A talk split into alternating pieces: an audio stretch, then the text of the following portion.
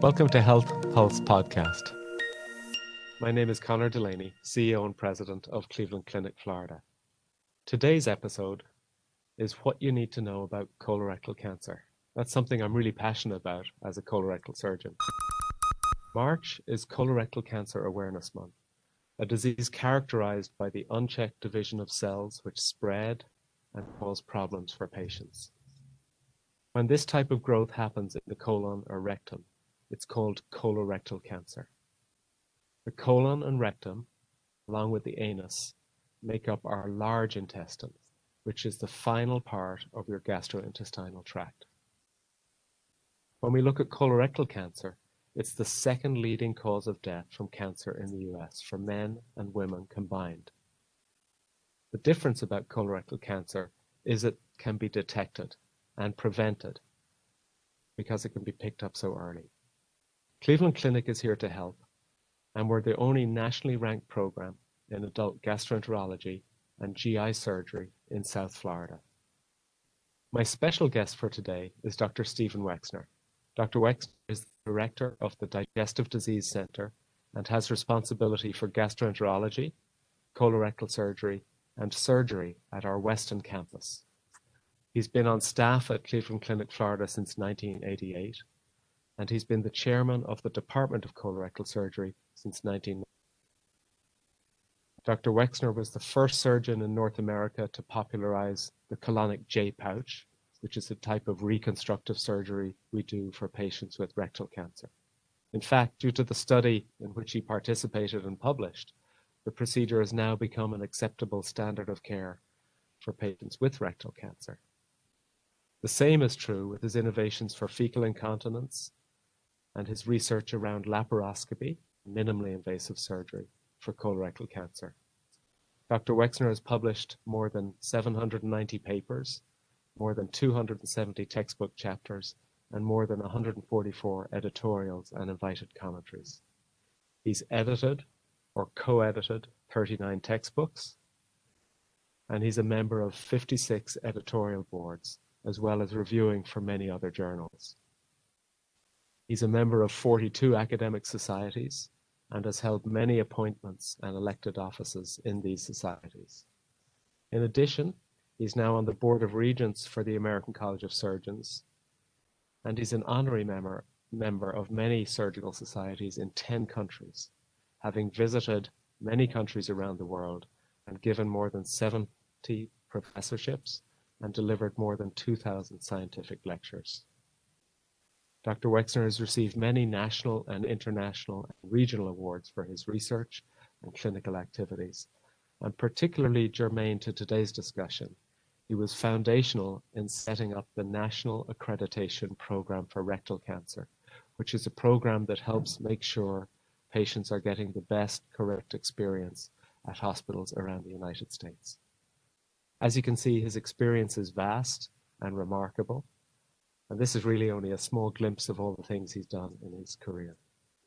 So I'm delighted to have you here today, Steve, and thank you very much for taking time to be with me. Thank you very much, Conor. It's truly an honor to be here with you today, and I, am very grateful to you for that wonderful introduction. It's a pleasure. It's uh, lucky to call you a friend and a colleague, so it's really fun to talk to you about colorectal cancer. So, Steve, for patients who might be watching and listening to this, Colorectal cancer begins in the colon or rectum, as I mentioned. And depending on where it starts, obviously it can be called colon cancer or rectal cancer, which patients may hear as different terms. And we often group them together because the treatments are so aligned. Just for our patients, 1 in 23 men and 1 in 25 women will be diagnosed with colorectal cancer in their lifetime.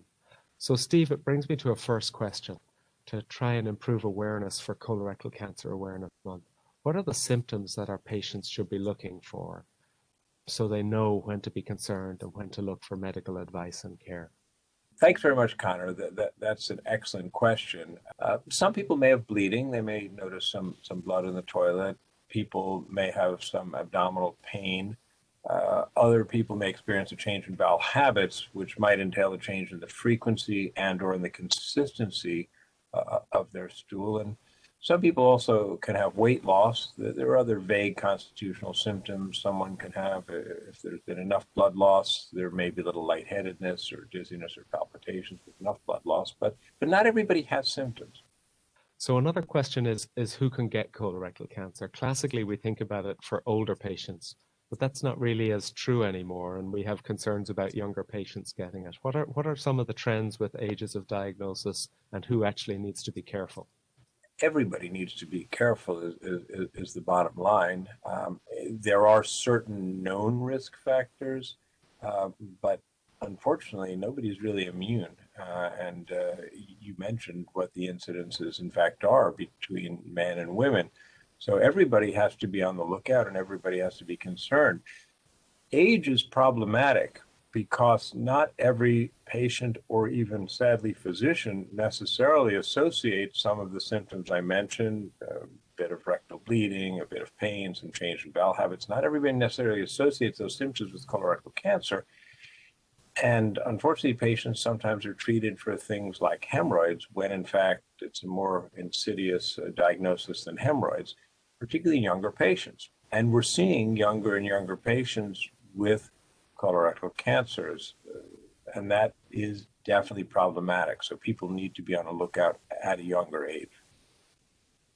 Yeah, I agree. Uh, I think we've we've both seen patients as young as teenagers present with this, and it's really sad when they they have bleeding and they think it's hemorrhoids and it hasn't been checked out. So I, I think the highlight and the important part of that is that if you have symptoms, and particularly if you're younger and have a symptom as simple as bleeding, get checked by your physician get examined and make sure that you're a candidate for a colonoscopy or other investigation.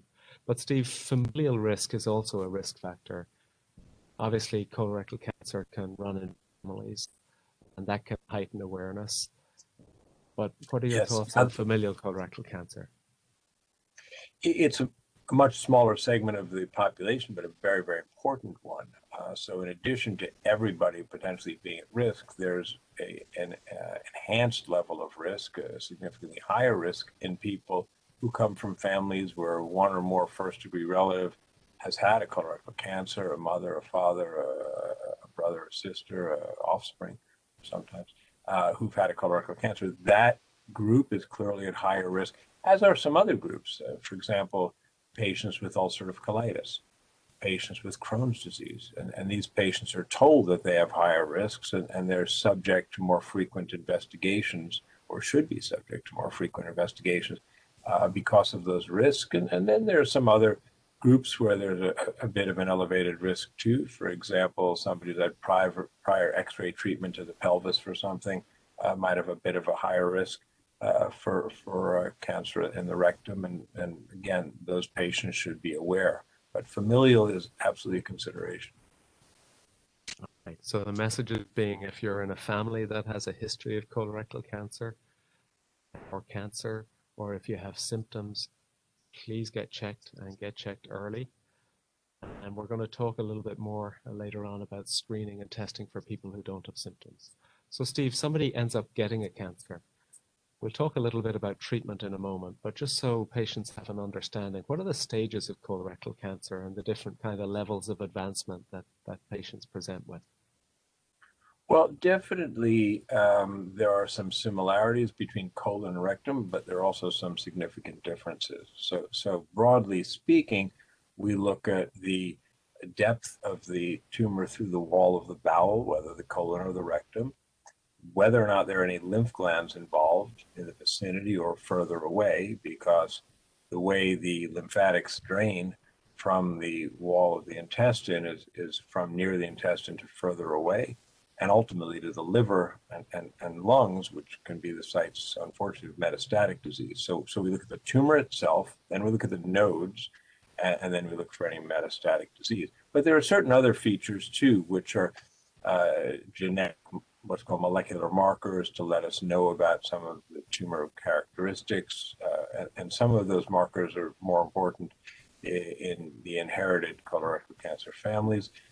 In addition, there are some characteristics under the microscope that the pathologist will tell us about how well organized or how disorganized the tumor is. And what the tumor is doing to the local nerves and the local blood vessels, th- those things can also make a difference. So ultimately, with all of these things, we, we can come up with a stage one as being very localized, all the way to stage four, which is spread to somewhere like the liver or lungs, with then the little caveats of um, what's the status of the nerves and the differentiation of the tumor and, and such. But I alluded to the fact that the rectum is rather different than, than the colon, and, and, and for many reasons, because of the way the lymphatics and the blood vessels drain, because of the rectum's location in the bony pelvis. Um, there, there are some fundamental differences. The clearance that we as surgeons can get around a tumor, uh, the ability of adjacent tissues to be radiated. So there are some fundamental differences between tumors of the colon and tumors of the rectum. Uh, right, absolutely, and that's very helpful. But so for patients then, so there's tumors that are localized to the colon or rectum. There's tumors that go to the lymph nodes. Uh, and for our patients, that classically means you need chemotherapy after surgery. And then there are tumors that have metastasized or spread away from the colon to liver or lung. And that needs also chemotherapy, but then sometimes additional surgery to remove uh, the area that it's spread to. So, Steve, thinking about the tumor in the colon, and let's think colon just for a moment first. So, h- how is that surgically approached? Say somebody just has a tumor on the, the right side of their colon. So, obviously, the colon goes from the right side across the abdomen and down on the left side. So, say somebody had a tumor on the right side, what kind of surgical intervention would they need? That would generally, in, in most hands, certainly here at, at Cleveland Clinic, Florida, be, be approached laparoscopically in a minimally invasive fashion. So, um, you mentioned I started here in 1988. In those days, it was an incision that went more or less from the breastbone to the pubic bone. Um, but thankfully, we advanced pretty rapidly, and, and uh, my late partner, David Jagelman, and I started doing these types of operations through little punctures. We started that. Uh, approach back in 1991, removing the colon through little punctures. It's also referred to as keyhole surgery or minimally invasive surgery. Uh, and that limits the trauma for the patient. So we can achieve the same cancer operation, removing the, the colon in which the tumor is contained, removing all the lymphatics, uh, joining the two ends of the bowel together, which in this case is the the end of the small bowel and what is now the new beginning of the colon, so, so the ileum to the transverse colon. All of that can be accomplished through punctures and, and a very small cut rather than, than through a big incision. Yeah, as as you know, it just transforms recovery. So something that patients would be in hospital for seven to ten days 20 years ago now often they go home the day after or two days after surgery taking something as simple as Tylenol for pain. It's really it's transformed our, our standards of surgical care. So, so thinking about rectal cancer, you mentioned it's more complex. Obviously, your rectum uh, for our patients is in your pelvis. It's the very last part of the GI tract. Um, and when tumors in the rectum spread locally, we often give different treatment before surgery. So some patients may need radiation or chemotherapy before surgery. Um, but then, Steve, maybe talk about the surgical reconstruction and the J pouch procedure um, that you published on so many years ago, and that's become part of the standard for care for reconstructive surgery.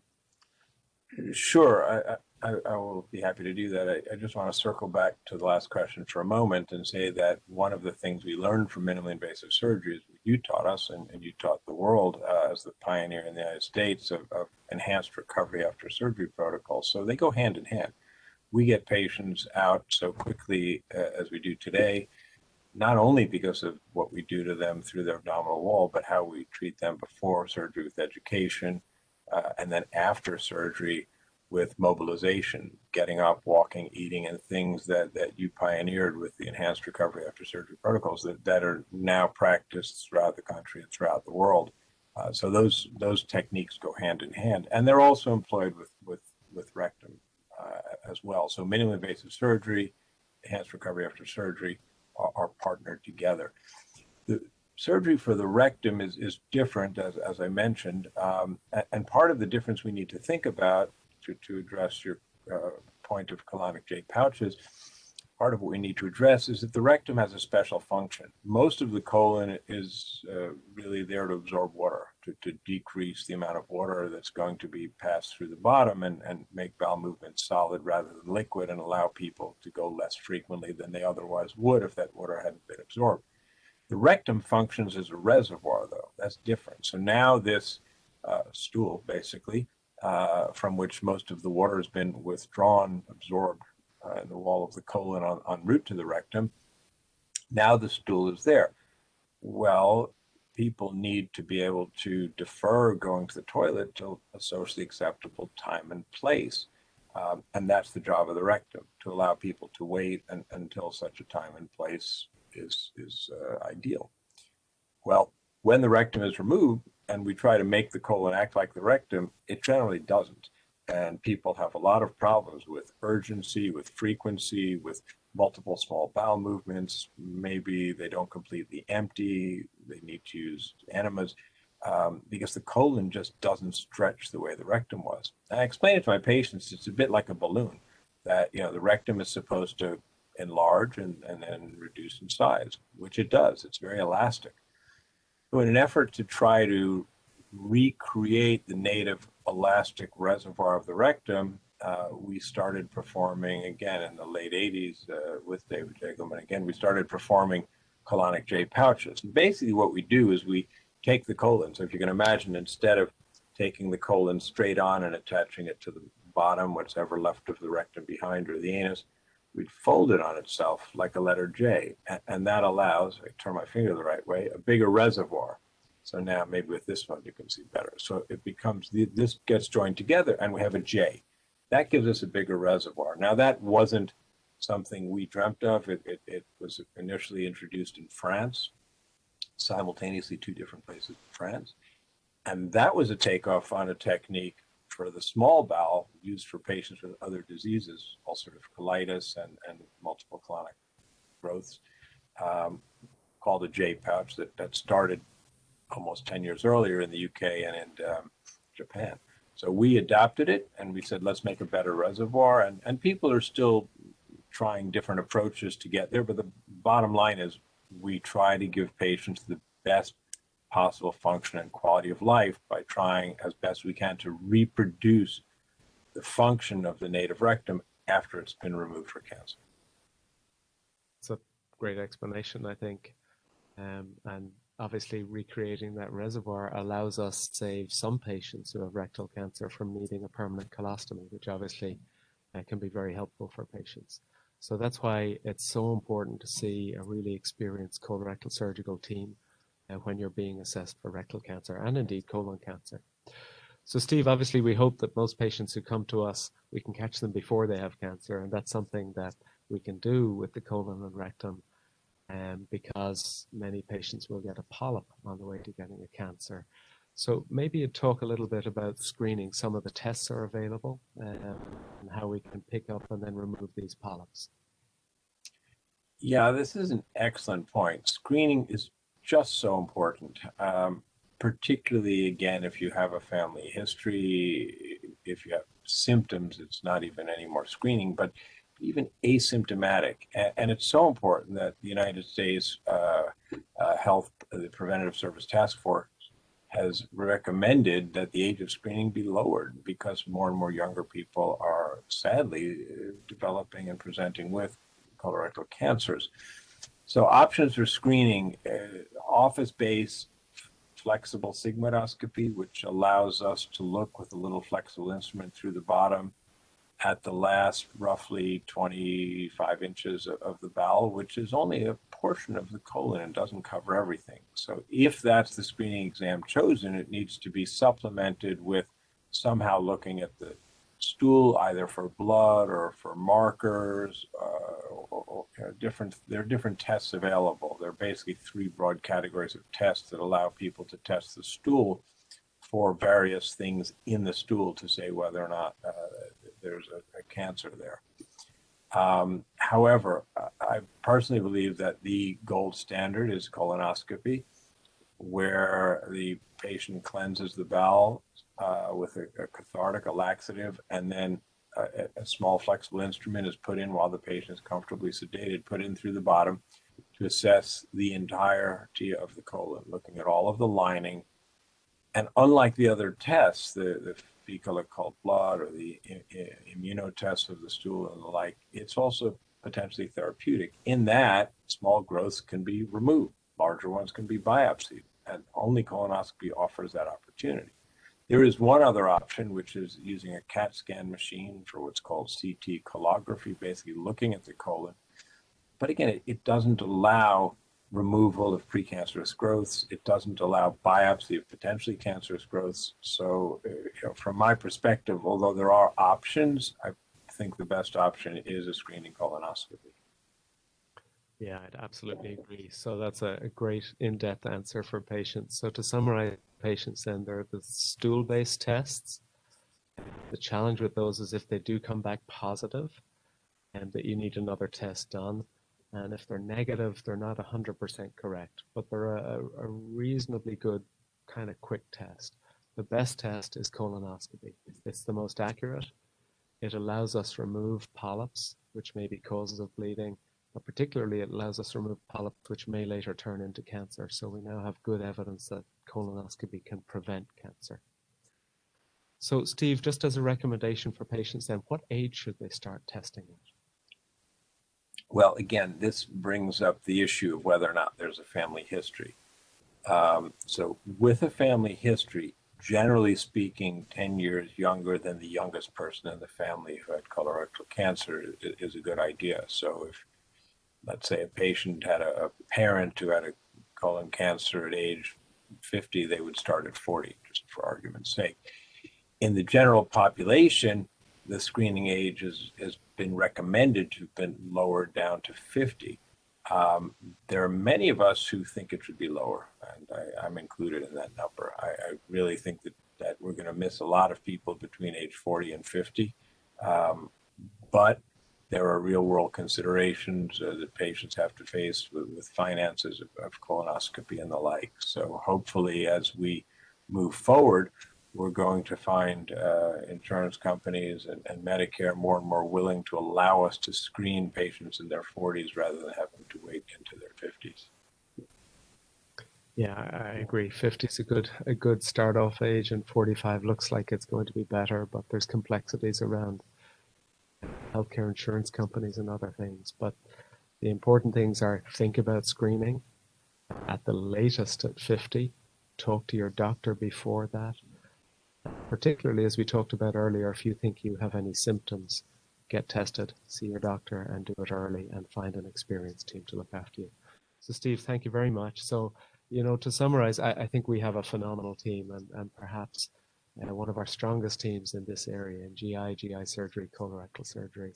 You and indeed a number of the team have been listed as being best doctors in America and top doctors in the region. Steve, you're a fantastic physician and surgeon. Uh, appreciate speaking with you today and really appreciate all of the knowledge and expertise uh, that you shared uh, with our patients today. Well, thank you very much, Conor. And uh, it's wonderful to, to be with you. And uh, it's especially wonderful to be with you here in Florida now, as opposed to speaking uh, between Florida and Cleveland. We're delighted that you're our CEO and president. Yeah, thank you, Steve. It's an honor and pleasure to be here. So, to our listeners, make sure to talk to your physician about what screening test is right for you. No matter which test you choose, the single most important thing is to get tested and be aware. Please visit, clevelandclinic.org to schedule your next appointment, and we'd be happy to help you with guidance around this. Thank you.